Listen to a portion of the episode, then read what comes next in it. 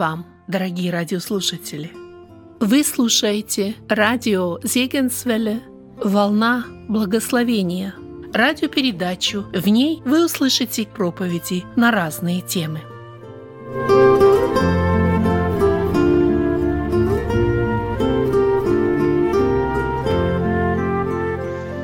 Братья и сестры, сегодня мне хотелось бы с вами возвратиться к изучению Нагорной проповеди. Помните, мы ее не закончили еще. Поэтому откройте, пожалуйста, ваше Евангелие на седьмой главе Евангелия от Матфея. И мы будем читать с вами сегодня всего один стих. Но сразу предупреждаю, что стих будет трудный для нашего понимания, поэтому приготовимся к размышлению и помолимся внутренне, чтобы Господь открыл нам очи нашего сердца, чтобы мы уразумели, о чем Он здесь нам хочет сказать. Всего один стих, который находится в седьмой главе, это стих шестой. Я читаю слова Иисуса Христа. «Не давайте святыни псам, и не бросайте жемчуга вашего перед свиньями, чтобы они не попрали его ногами своими и, обратившись, не растерзали вас». Я думаю, что нам приходилось сталкиваться с такими местами священного писания, которые вряд ли мы назвали бы нашими любимыми. Вряд ли находится здесь человек, который посвятил в жизни себя запоминанию мест священного писания и запомнил этот стих. Вряд ли у кого-то я нашел бы этот стих напечатанным где-нибудь на открытке или на большом плакате на стене. Вряд ли учителя воскресной школы этот стих сделали бы золотым стихом для детей. Но тем не менее, ведь это слова Христа. Помните, апостол Павел сказал, все Писание богодухновенно, а значит и это место тоже. Оно тоже полезно для научения и для обличения, и здесь тоже Господь что-то нам хочет сказать. Но что именно? Давайте посмотрим на несколько вопросов, которые, на мой взгляд, помогут нам ответить на этот вопрос. Во-первых, кто же такие псы и свиньи, о которых здесь говорится? Ну, что мы вообще слышим тогда, когда говорим о собаках? Когда мы слышим слово «собака», у кого-то из нас предстает сразу же, ну, такое домашнее, домашнее животное, да? И мы вспоминаем, какая собака была, может быть, у нас в селе, или маленький мопсик, который сегодня у кого-то домашний, или где-то овчарка у наших соседей. В общем, какая-то собака, да? Домашнее животное. С другой стороны, иногда человека называют собакой. Не совсем прилично, но иногда метко, какой-нибудь зати, задиристый человек, такой обижающий других, оскорбляющий и так далее. Ну и само это определение не совсем хорошее, я бы сказал, оскорбительное для такого человека. Ну, оказывается, в некоторых э, диалектах используется это слово еще шире. Э, некоторые люди собачками называют такие длинные тачки. Вот они длинные, как таксы. Вот они собаками их называют, тачки. Вот. Потом в некоторых местах собачками называют э, семена, которые как репей на тебя садятся, и потом их нужно отдирать. Ну, то есть, наверное, знаете, как собака иногда прицепится своими зубами за тебя. И вот так примерно и эти семена тоже, как прицепятся, потом не можешь отодрать их. Тоже называют их собаками. Словом, собака – это такое многозначное слово. И вот в дни Иисуса Христа это слово тоже не так понимали, как его понимаем мы сегодня. Еще одно значение есть, да? Тоже есть собачка, да, я мышку знаю, а собачку я там не... А кто там? А, собачка, там вот это, а с кружочком, точно. Ты смотри, ну, как же я так не подумал-то, да. Ну, в общем, слово многозначное, видите. Так вот, в дни Иисуса Христа это слово тоже не так понималось, как сегодня. Дело в том, что вот и слово свинья, и слово пес в дни Иисуса Христа понималось не так, как мы сегодня его понимаем. Ну, во-первых, если бы мы оказались тогда с вами в э, Израиле, в древнем, в Палестине, то ни у кого бы не увидели бы мы домашнюю, домашнюю собаку. Ни у кого. Ее не держали дома. Э, если даже собаку и держали, то, скорее всего, на дворе, а то и за двором. Э, вот. Это были такие животные, довольно-таки нечистые, то есть они какой-то падалью питались, э, а, от них всегда каким-то неприятным запахом несло, они подбирали какие-то болезни. Вот когда мы Ветхий Завет читаем, помните, там иногда даже такие а, ну, выражения, вот, которые не, не совсем прилично читать иногда бывает, встречаются, которые говорят о собаках. Вот, потому что ну, собака, с одной стороны, и святыня, с другой, как в этом отрывке, как в этом стихе. Видите, святыню псам дать. Ну, представьте, мясо жертвенное, там вот на жертвеннике ради Господа оно закалывается. Это святыня. Даже не каждый еврей протянет свою руку для того, чтобы взять это мясо. Оно достойно только для того, чтобы его употребляли священники. Вот. И потом, конечно, если э, это, смотря какая жертва, часть ее также давалась и этой семье, чтобы она могла э, что-то иметь себе. Но ни в коем случае ни в кому даже и в голову не пришло бы часть этой жертвы передавать собаке или псу. Э, словом, это были такие полудикие животные, которые были нечистыми, которые питались падалью, которые были очень агрессивные. Вот это был образ собаки. И так нарисовали себе вот этот образ пса. С другой стороны, мы видим здесь образ свиньи. И вновь-таки мы, наверное, представляем себе сегодня какую-нибудь ферму, где разводятся свинки, которые, ну, опрятные, чистые и так далее. Тогда было, конечно, не так. Во-первых, это было нечистое животное, его нельзя было разводить. Даже вот тот случай, помните, когда Христос возле одного из городов нашел вот это огромное стадо свиней. Вот почему он нашел это стадо свиней? Ведь э, евреям нельзя было разводить свиней. Ну, скорее всего, это были язычники, это была часть десятиградия, то есть это были люди, которые уже огреченные были, знаете, они были оязыченные, или же язычники сами выпасали эти стада. То есть евреи иногда для того, чтобы иметь какие-то деньги, какую-то прибыль, нанимали себе пастухов, которые э, выпасали вот этих свиней. Но еврею, конечно, о свиньях и думать нельзя было, потому что это было нечистое животное. Так а каких свиней тогда можно было увидеть в Палестине? Диких, само собой разумеется. Они жили тоже на свалках, всякие дикие кабаны там и так далее. И не дай Бог вам попасться им на глаза, особенно тогда, когда они делят свою добычу. Или тем более, если вы попытались бы эту добычу у них забрать, они сразу же бы накинулись на вас. Эти дикие животные, обычно у них вырастали клыки, они могли вас растерзать, они могли вас поколоть, поранить и так далее. Словом, вот перед нами два вида таких полудиких, разъяренных животных, которые рисует перед нами Христос. Но, конечно же, в данном случае имеются в виду не животные. И неоднократно под вот этими определениями в Писании фигурируют люди. И я хотел бы сегодня предложить нам, вот для размышления эту мысль, что Христос здесь предлагает нам что это и есть определенный класс людей. Давайте откроем послание филиппийцам, третью главу, второй стих. И там мы увидим еще один пример, как апостол Павел тоже употребляет вот это слово «псы» в определение людей. Он говорит там о людях. Вот он советует там филиппийцам, третья глава, второй стих, «Берегитесь псов, берегитесь злых делателей, берегитесь обрезания». У меня вопрос, как вы думаете, Павел здесь советует нам, может быть, держать дома детей и не выпускать их в темное время суток, чтобы на них не напал какой-нибудь пес и не растерзал их там на улице? Об этом говорит Павел?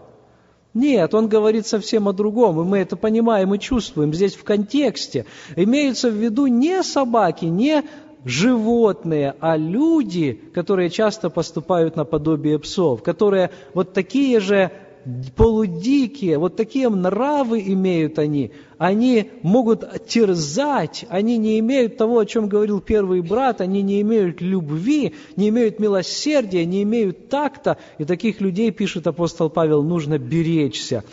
И я думаю, что это даже синонимы здесь у него. Псы, злые делатели, обрезание, потому что тогда вот обрезание, этот закон, все это законничество, иудеи считали, что только так, как они хотят, э, только так, как они научены, нужно было поступать и так далее.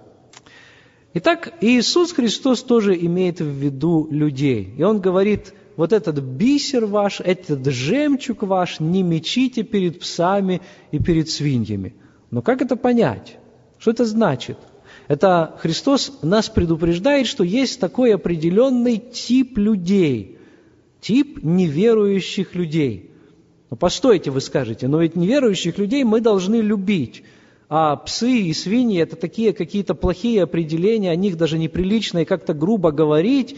А тут вы говорите о том, что это неверующие люди, и Христос говорит, чтобы их опасались. Но нет, друзья, мы не должны понимать, что это все неверующие люди, вот такие, псы и свиньи. Нет. Это определенный класс или определенный тип людей. А что же это за тип людей? Давайте посмотрим, еще раз вернемся в наш отрывок Евангелия от Матфея 7, 6. И здесь Христос предлагает нам несколько определений этих людей. Первое, говорит Он, что они могут попасть то, что вы им даете ногами своими, чтобы они не попрали его, то есть жемчуг, ногами своими. Ну что такое жемчуг? Самое святое, что у нас есть, это Христос, это Его весть, это Его Евангелие. Это и есть та самая святыня, о которой здесь говорится – и вот Христос говорит, что есть такие люди, для которых весть Евангелия не просто неинтересна, она им не просто недоступна, но они еще и насмехаются над нею, они попирают ее ногами своими, то есть они ее унижают. То, что свято для нас, для них не просто незнакомо, оно еще и нелепо. Они, простите за выражение, плевать хотели на то, что мы хотим им открыть глаза на их пагубное состояние. Казалось бы, что же плохого в Евангелии? Что плохого в этой чудесной, радостной вести, когда мы хотим открыть человеку глаза и сказать, ты погибший грешник, покайся поскорее, иначе ты попадешь в ад. Мы желаем этому человеку добра, рассказываем ему сущую правду, настоящую Божью истину. Мы говорим ему, что без Христа ты погибнешь, ты попадешь в ад. Мы рассказываем ему, что ты можешь иметь спасение совершенно бесплатно. Если ты покаешься, примешь Христа верою, встанешь на путь следования за Ним, Он простит все твои грехи. Это и есть та самая великолепная весть Евангелия. Неужели можно обратиться против этой вести, а еще и насмехаться над ней? Но, братья мои дорогие сестры, каждый из нас знает, те, кто хотя бы немножко пробовали свидетельствовать неверующим людям, может рассказать, наверное, не одну историю о том, что это, к сожалению, так. Я уверен, что и у меня, и у вас достаточно подобных примеров, когда мы видели отношение людей к Евангелию, что оно было не просто негативное, а что это было унижение Христа, что это было противление открытое против христианской вести. Есть множество людей, которым эта весть, Христова весть, ненавистна. Что им там ненавистно? Что им там не нравится, спросим мы? Ну, у каждого свое есть. Одному не нравится, что его называют погибшим грешником. Недавно я слышал пример о том, просто брат рассказывал, пример из, не, не недавний, пример из, из далекой истории.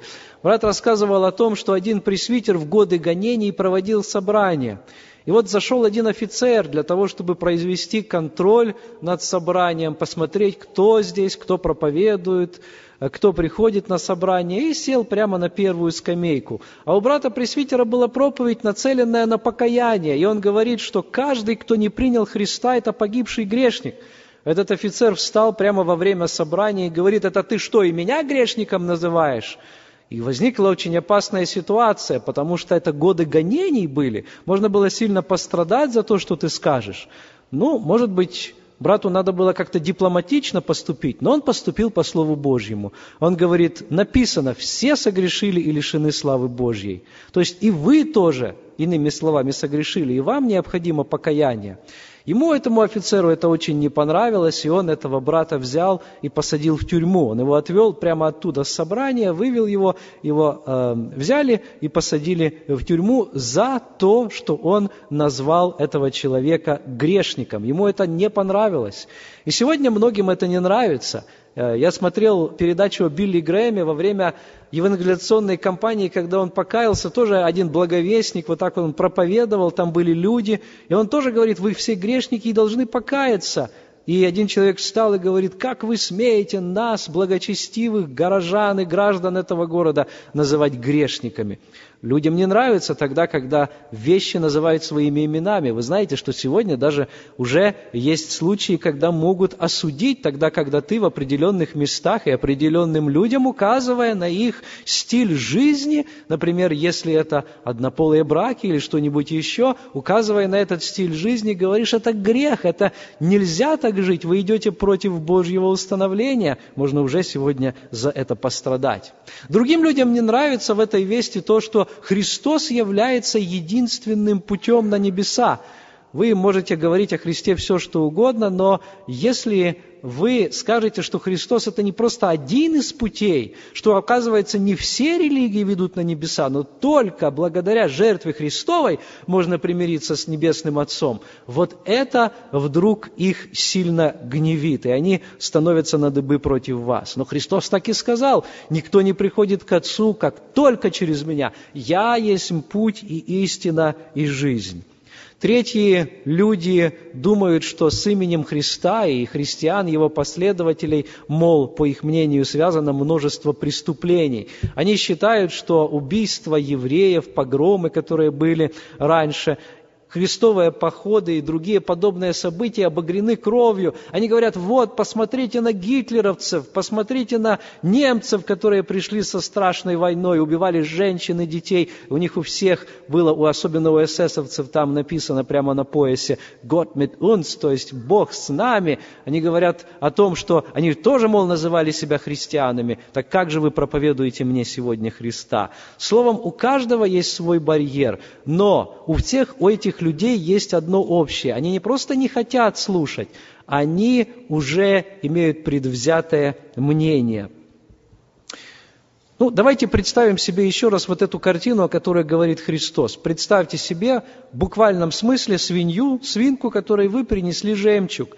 и пытаетесь накормить ее. О чем думает свинья? Она думает только о том, чтобы наполнить чем-то свое чрево. Она думает только о земном, иными словами. Ну, она так устроена, собственно говоря, это ее природа. И если вы суете ей жемчуг, она, даже если она попытается его взять в рот, ну, может быть, зуб об него поломает, правда? Вот. То есть ей не понравится то, что вы ей предлагаете. Она не сможет его проглотить. Она его тотчас же выплюнет и на вас разъярится, что вы причинили ей такую боль. Она скорее втопчет этот жемчуг в ногами, в грязь, а вас, наверное, попытается этими же ногами растоптать и растерзать. Вот об этом и говорит Христос. Вот эти люди таким же образом поступают. Это злые и надменные люди, которые уже для себя все давно решили. Они не интересуются Евангелием, у них сердце не открыто, а оно заведомо закрыто к Иисусу Христу. Они не желают проникнуть в суть евангельской вести. Они даже не выслушав, даже, может быть, иногда не дав вам возможности открыть рот и рассказать им что-то о Христе, они сразу заведомо отвергают христианскую весть. И более того, насмехаются над этой вестью. Я помню, как один из моих знакомых, э, вернее, лучше сказать, родственников, вот я пытался ему рассказать о Христе, я смотрю, что он не слушает. Почему ты не слушаешь? Что тебе мешает? Он говорит, как ты можешь проповедовать, если ты сам вступил в семейные отношения? Я не понял вначале, что же здесь плохого. Оказывается, он верил, что Адам и Ева совершили грехопадение как раз тогда, когда они вступили в семейные отношения. Это было его верование. Он так понимал. И сколько я не пытался, что называется, выбить это из его головы, попытался показать это на основе Слова Божьего, спокойно с ним об этом поговорить. Этот человек ничего не хотел слушать. Он стоял на своем. Нет, ты не можешь быть проповедником, я тебя слушать не буду, потому что ты впал в то же самое грехопадение. Неужели не из-за этого пострадал, мол, весь род человеческий? То есть у него была вот эта слепота на глазах, он не хотел их открыть. Он считал, что только его мнение важно. Первое, о чем здесь говорит Христос, будьте осторожны с подобными людьми. Если они уже имеют свое составленное мнение, они-то как раз могут представлять из себя этих самых, а, вот этих животных, о которых он говорит. Потому что для них весть евангельская находится в пренебрежении. А, они ненавидят ее. Но есть и вторая характеристика. Возвращаемся к нашему стиху, 7 глава Евангелия от Матфея, 6 стих. «Чтобы они, пишет, э, говорит здесь Христос, обратившись, чтобы они, обратившись, не растерзали вас». Оказывается, у них такое отношение, отношение пренебрежения не только к вести Евангелия, но и к вам. То есть вы можете от них пострадать. Народ Божий может от них пострадать. Такие люди могут обратиться и нанести буквально даже телесный вред нам с вами. Бывает такое? Бывает, братья и сестры, такое. Вспомните уличные евангелизации, которые мы с вами проводили в тех местах, где мы жили. А те из вас, кто были здесь на евангелизациях, может быть, в Сиэтле, ну, может быть, вы не видели этого, но часто бывает так. Вот мы стоим на улице в Сиэтле, а, те группы, которые приезжали, и вот мы с ними ездили, вот такая картина. Кто-то смотрит на нас, на свидетельствующих о Христе, как на диковинку какую-то, кто-то фотографирует нас на свой мобильный телефон, и так себе думаешь, наверное, найдешь себя завтра, на завтрашний день где-нибудь на Ютьюбе, вот, потому что, ну, такая диковинка. А кто-то идет и мирно беседует со своим другом или подругой, можно даже увидеть улыбку на их глазах, на, на их лице вернее, но проходит какая-то минута, и вдруг они оборачиваются к тебе, они понимают, что ты говоришь о Христе, и их лицо искажается гримасой гнева. Это происходит в считанные секунды. Это очень удивительно. Буквально пару секунд назад человек имел приятное выражение лица, он шел с улыбкой, и вдруг такое, такое выражение гнева, как будто бы ты его смертный враг. Что-то подобное происходит тогда, когда, скажем, начинаешь кому-то свидетельствовать, ну, э, предположим, где-то ты едешь, вот, или я лечу в, в самолете, вот нередко бывает. Человеком разговоришься, говоришь о погоде, все нормально, куда летишь, э, из какого ты народа, э, как у тебя дела, почему ты должен лететь в эту командировку. Любой вопрос затронешь, все в порядке. Очень приятный разговорчивый собеседник. Но как только начинаешь говорить о Христе, как только затрагиваешь эту тему, так сразу же лицо человека в буквальном смысле перекашивается. Не у всех, конечно, но я имею в виду тот самый тип людей, о котором говорит здесь Христос. Как будто бы ты стал его смертным врагом, его отношение вдруг меняется. И мы знаем, что сегодня во многих местах христиане своей кровью расплачиваются за возможность свидетельствовать о Евангелии. Вот недавно, когда Андрей Павлович Чумакин приехал из той самой поездки в Турцию, он рассказал, что там были братья, которые недавно претерпели гонения, они были ранены мусульманами, потому что в Ираке открыто проповедовали Евангелие. И там, порезанные ножами, они провели не один день в больнице, потому что нужно было, чтобы их раны зажили. То есть Евангелие разделяет людей. Евангелие, э, Христос, э, Он является тем самым, помните, благоуханием, одним благоуханием приятным на жизнь, как говорит апостол Павел, но для других Он является благоуханием, запахом смертным, смертоносным. Вот, поэтому это нередко бывает. И Христос об этом тоже предупреждал нас. Он, он нас предупреждал о том, что несмотря на то, что Он вестник мира, что Он является князем мира, что Он сам а, поощряет миротворцев, Он говорит, блаженны миротворцы, что на земле мир и в человеках благоволение, весть Евангелия – это весть мира, мира с Богом. Но этот мир с Богом из-за того, что весь мир лежит возле, все наше естество лежит возле, вся Вселенная лежит возле. Из-за того, что это территория, отданная дьяволу, помните, когда он даже искушал Христа, он говорит, посмотри на все вот эти царства, вот на все царства земные, любое из них выбирай, я тебе его подарю. Это его вотчина, временная, конечно, но вотчина, он может им всем распоряжаться.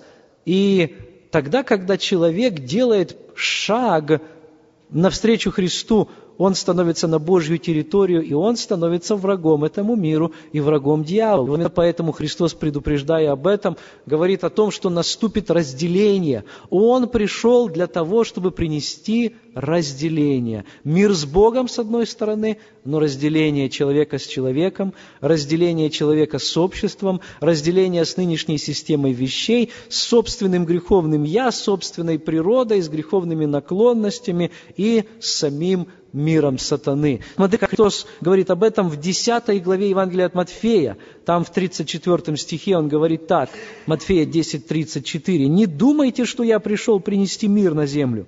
Не мир пришел я принести, но меч». Ибо я пришел разделить человека с отцом его, и дочь с матерью ее, и невестку со свекровью ее. Князь мира разделяет, да-да, именно так. И мы знаем многие семьи, в которых так и происходит. Кто-то один уверовал, а все остальные, вроде бы семья мирно, ну, сравнительно мирно, вот так вот по мирским стандартам жила. И вдруг ополчаются люди.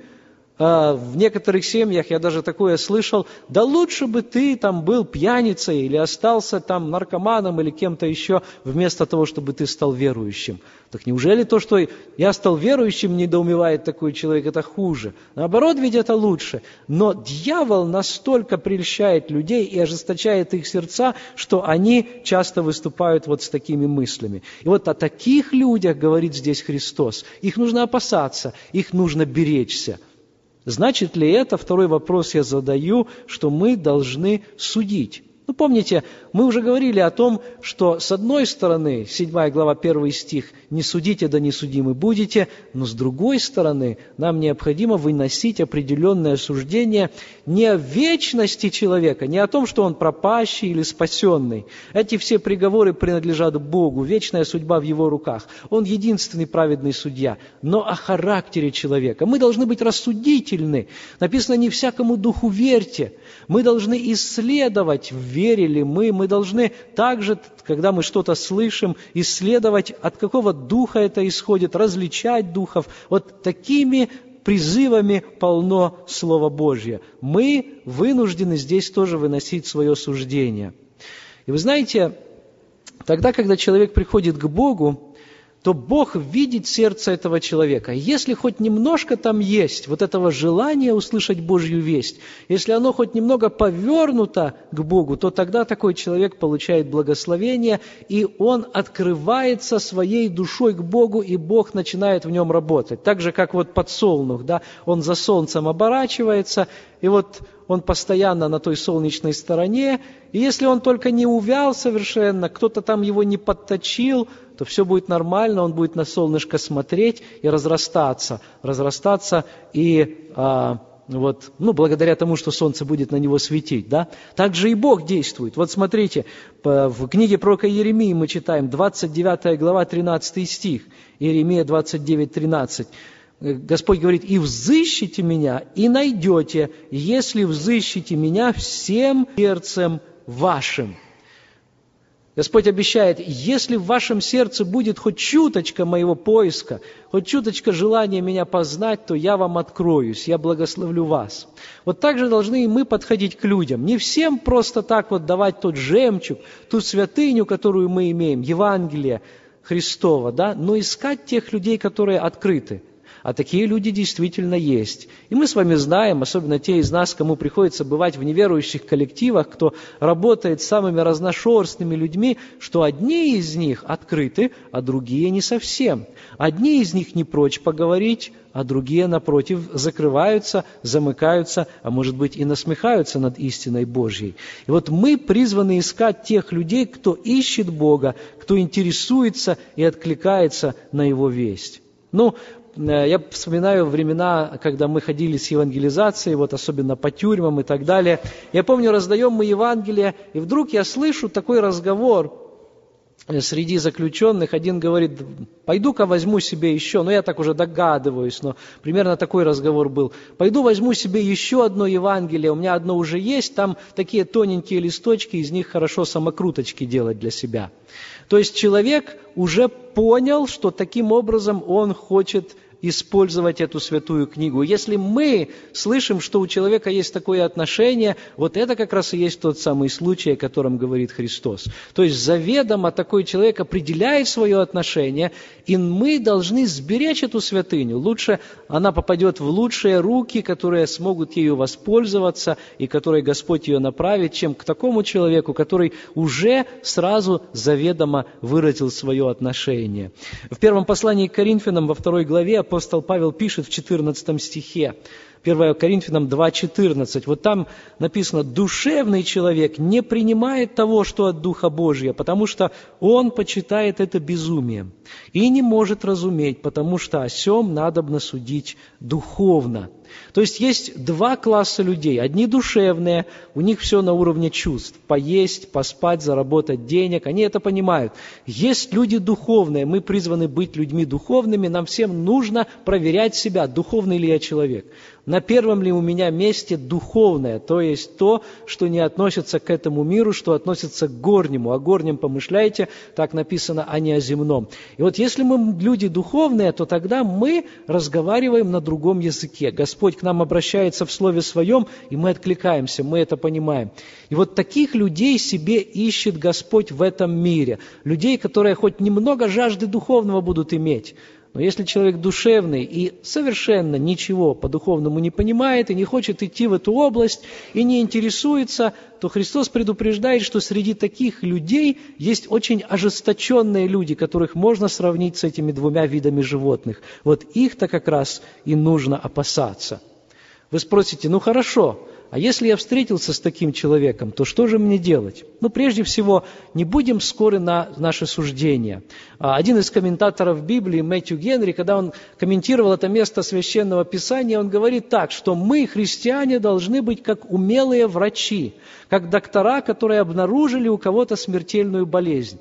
Наверное, вы знаете, что доктор, когда обнаружил опасную болезнь у какого-то пациента, не сразу ему об этом говорит. Он посылает это на анализы, он смотрит на это с другой стороны, он берет пробы из другого места, он советуется с еще каким-то специалистом, потому что в этом деле нельзя допустить ошибки. Представьте себе, если человеку сказали, что у него рак, что через три месяца он может готовиться к переходу в вечность, а потом это не подтвердилось и оказалось ну, какой-нибудь другой болезнью, болезнью или опухолью. Конечно, здесь ошибку допустить невозможно. И перед тем, как э, уже этот приговор человеку сказать, или вернее для себя решить, что да, этот человек принадлежит к классу псов или к классу свиней, то мы должны исчерпать все наши средства, все наши возможности. И только тогда, когда мы видим, что человек действительно выступает против Евангелия, он противится и ничего с ним сделать нельзя, вот тогда следующий шаг – спокойно уйти от этого разговора. Когда Христос высылал учеников своих, вначале 12, а потом 70 на проповедь, то Он заповедал им такие слова. В Евангелии от Матфея, в 10 главе, мы читаем об этом. И Матфея 10 глава 14 стих. Перед этим он говорит им о том, что нужно с собой брать, каким образом нужно останавливаться, переходя из города в город, что нужно с миром приходить в селение, если этот мир почиет на этом доме, то хорошо, если нет, он вернется к вам, но вдруг вас не примут. И вот что Христос советует в 14 стихе. «А если кто не примет вас и не послушает слов ваших, то, выходя из дома или из города того, отрясите прах от ног ваших». Иными словами, уйдите оттуда и во свидетельство им отрясите этот прах, потому что этому городу будет отраднее в день суда даже ну, так продолжает здесь Христос, чем Содому и Гаморе. То есть, иными словами, теперь сам Господь будет работать с этими людьми. Он займется ими. Наша задача уйти от этого разговора, если в нем действительно унижается Христос, чтобы не допустить еще большего уничижения вот этой святыни.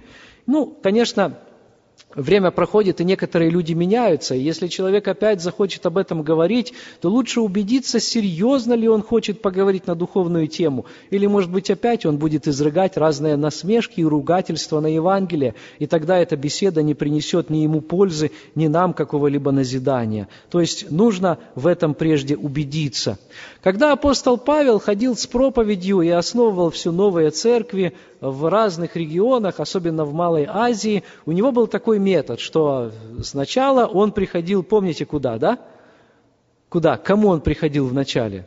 В синагогу, к евреям, правильно. Но тогда, когда они его не слушали, тогда, когда э, одни становились на сторону Христа, а другие, наоборот, ожесточались. У, Христа, у Павла был такой метод, что он говорил им, что сегодня мой последний день с вами. Да? Ну, я грубо так образно говорю. Я больше к вам не приду, теперь я иду проповедовать другим. Ну, вот так, например, произошло в Коринфе. Мы читаем в Деяниях апостолов в 18 главе, в 6 стихе, Деяния 18.6. «Но как они противились и злословили, вот и есть то самое состояние, о котором я говорю. То есть люди уже разделились на эти два класса. Одни э, твердо решили последовать за Христом, другие тоже укоренились в ожесточении своего сердца. Они твердо решили не последовать за Христом. И Павел увидел, что вот это разделение наступило, это размежевание пришло в действие. И он говорит, он, отрясший одежды свои, сказал к ним, кровь ваша на головах ваших, я чист, отныне иду к язычникам.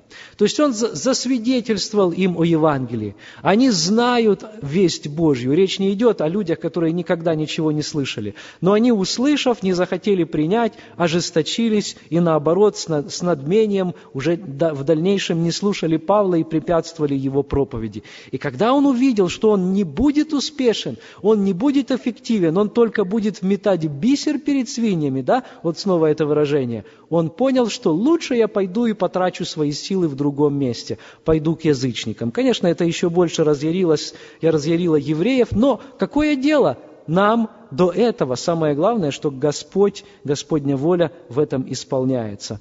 И когда вот это происходит, когда нам приходится все-таки уходить от таких людей – знаете, есть христиане, которые уходят тоже с таким надменным чувством. Ну вот, я тебе сказал, я тебе засвидетельствовал, теперь ты сам решай и так далее. Бывают и такие верующие.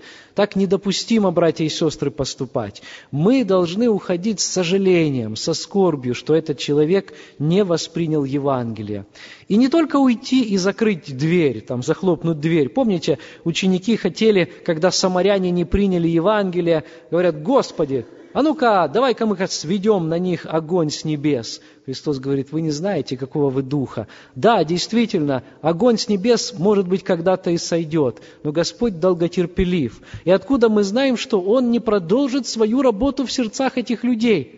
Здесь речь идет не просто о том, чтобы мы навсегда закрыли наши сердца для них и перестали им свидетельствовать. Ведь у нас есть другие возможности. Одна из таких возможностей, очень сильная, это молитва.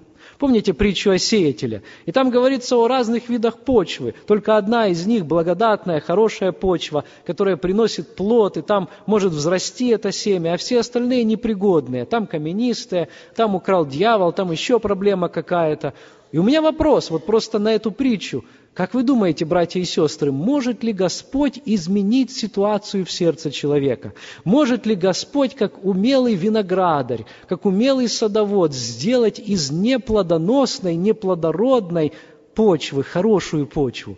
Ведь он может это сделать, правда? Он может ее удобрить, он может ее обогатить, он может ее взрыхлить, он может послать те обстоятельства в жизни человека, которые приведут к тому, что он, может быть, вчера не был восприимчив к Евангелию и насмехался над ним, а сегодня обратился к Господу и пошел за ним – Вспомните один из таких примеров, даже вот апостол Павел тот же самый, из которого писаний, из писем которого мы сегодня с вами тоже неоднократно читали, у него была подобная история.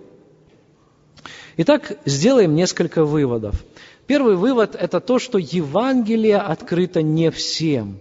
То есть оно конечно, доступно для каждого человека, но далеко не каждый его понимает. Это великая привилегия, то, что у нас есть возможность понимать Евангелие. Может быть, иногда мы об этом забываем. Мы видим как бы оборотную сторону. Мы смотрим на себя и думаем, ой, как нас мало, какие мы невзрачные, какие мы не сильные, как хорошо было бы иметь и такого, и такого человека в своих рядах, а они, где неверующие и так далее. Но на самом деле это огромнейшая привилегия познать истину Божью. Э, и когда-то вот именно за это славил Небесного Отца наш Господь и Спаситель Иисус Христос. Вот здесь же в Евангелии от Матфея в 11 главе мы читаем в 25 стихе э, слова Христа, Матфея 11, 25. «Славлю Тебя, Отче, Господи неба и земли, что Ты утаил сие, то есть эту тайну Божью, эту истину Божью от мудрых и разумных, и открыл то младенцам». И действительно, кто собирался вокруг Христа? Это были бедные, это были нищие, это были блудницы, это были мытари, фарисеи, законники, книжники, переписчики закона стояли поодаль и только и делали, что думали, а какую подножку ему сделать, какой вопрос каверзный ему задать. Вы знаете, иногда бывает так и в нашей жизни, в том числе и в собрании. Кто-то сидит и с открытым сердцем вбирает, вбирает в себя, как губка Слово Божье. Таковых Господь и называет младенцами. Это люди с детской верой. Таким Господь открывается. «Взыщите меня, и найдете», говорит Он, если взыщите всем сердцем вашим. Другие же, напротив, отсеивают и говорят, это я уже знаю, это правильно брат сказал, а ну-ка посмотрю, а вот здесь вот, может быть, он ошибку допустит, а вот здесь я приду и обличу его в чем-нибудь. И такое состояние очень опасно. Я уверен, что мы неоднократно с вами сталкивались с людьми, о которых здесь пишет э, Евангелие и говорит Иисус Христос. Такие люди опасны, конечно же, но таких людей единицы. Но самое опасное – это если мы становимся наподобие их. То есть, если Слово Божье если истина Евангелия, если слова, которые звучат с кафедры, если то, что происходит в собрании, то есть то, что можно назвать вот этой святыней, вдруг приобретает для нас совсем другое значение. Мы без должного благоговения, без должного почтения начинаем относиться к этой истине Евангелия, потому что она для нас становится ежедневной реальностью, потому что она для нас обыденная, потому что мы все это уже слышали, и потому что ничего особенного особенного, как нам кажется, в этом нет. Дорогие мои, если вы в таком состоянии, кто-то сегодня находится, покайтесь перед Господом громкой, громкой или тихой или молитвой. Но это опасное состояние, потому что Христос говорит о том, что это состояние может привести к окончательной погибели. И, наконец, попросим у Господа чтобы эта евангельская весть открылась еще многим людям. И прославим Его, что эта весть открылась нам, что мы не были в этом страшном состоянии, о котором здесь говорит Христос. Не дай Бог нам его когда-то испытать. И если у нас есть кто-то из наших друзей или родственников, кто находится в таком состоянии, что ж, будем внимать словам Спасителя. Это тоже его совет, это тоже его слова, и нам здесь есть чему поучиться. Да дарует он нам мудрости. Очень важный момент, иногда мы боимся свидетельствовать, какой-то страх сковывает нас – Братья и сестры, не используйте то, о чем мы сегодня с вами говорили, в качестве оправдания, чтобы не поделиться евангельской вестью. Мол, этот человек, он наподобие пса или свиньи, и поэтому я с ним беседовать не буду. Прежде чем поставить этот страшный, но, к сожалению, иногда повторяющийся диагноз, прежде чем его поставить, убедитесь, что человек действительно достоин этого. И даже после этого, как мы уже и сказали, не переставайте молиться за такого человека. Пусть Господь благословит нас в этом. Аминь. Помолимся, друзья. Вы слушали Вадима Гетман.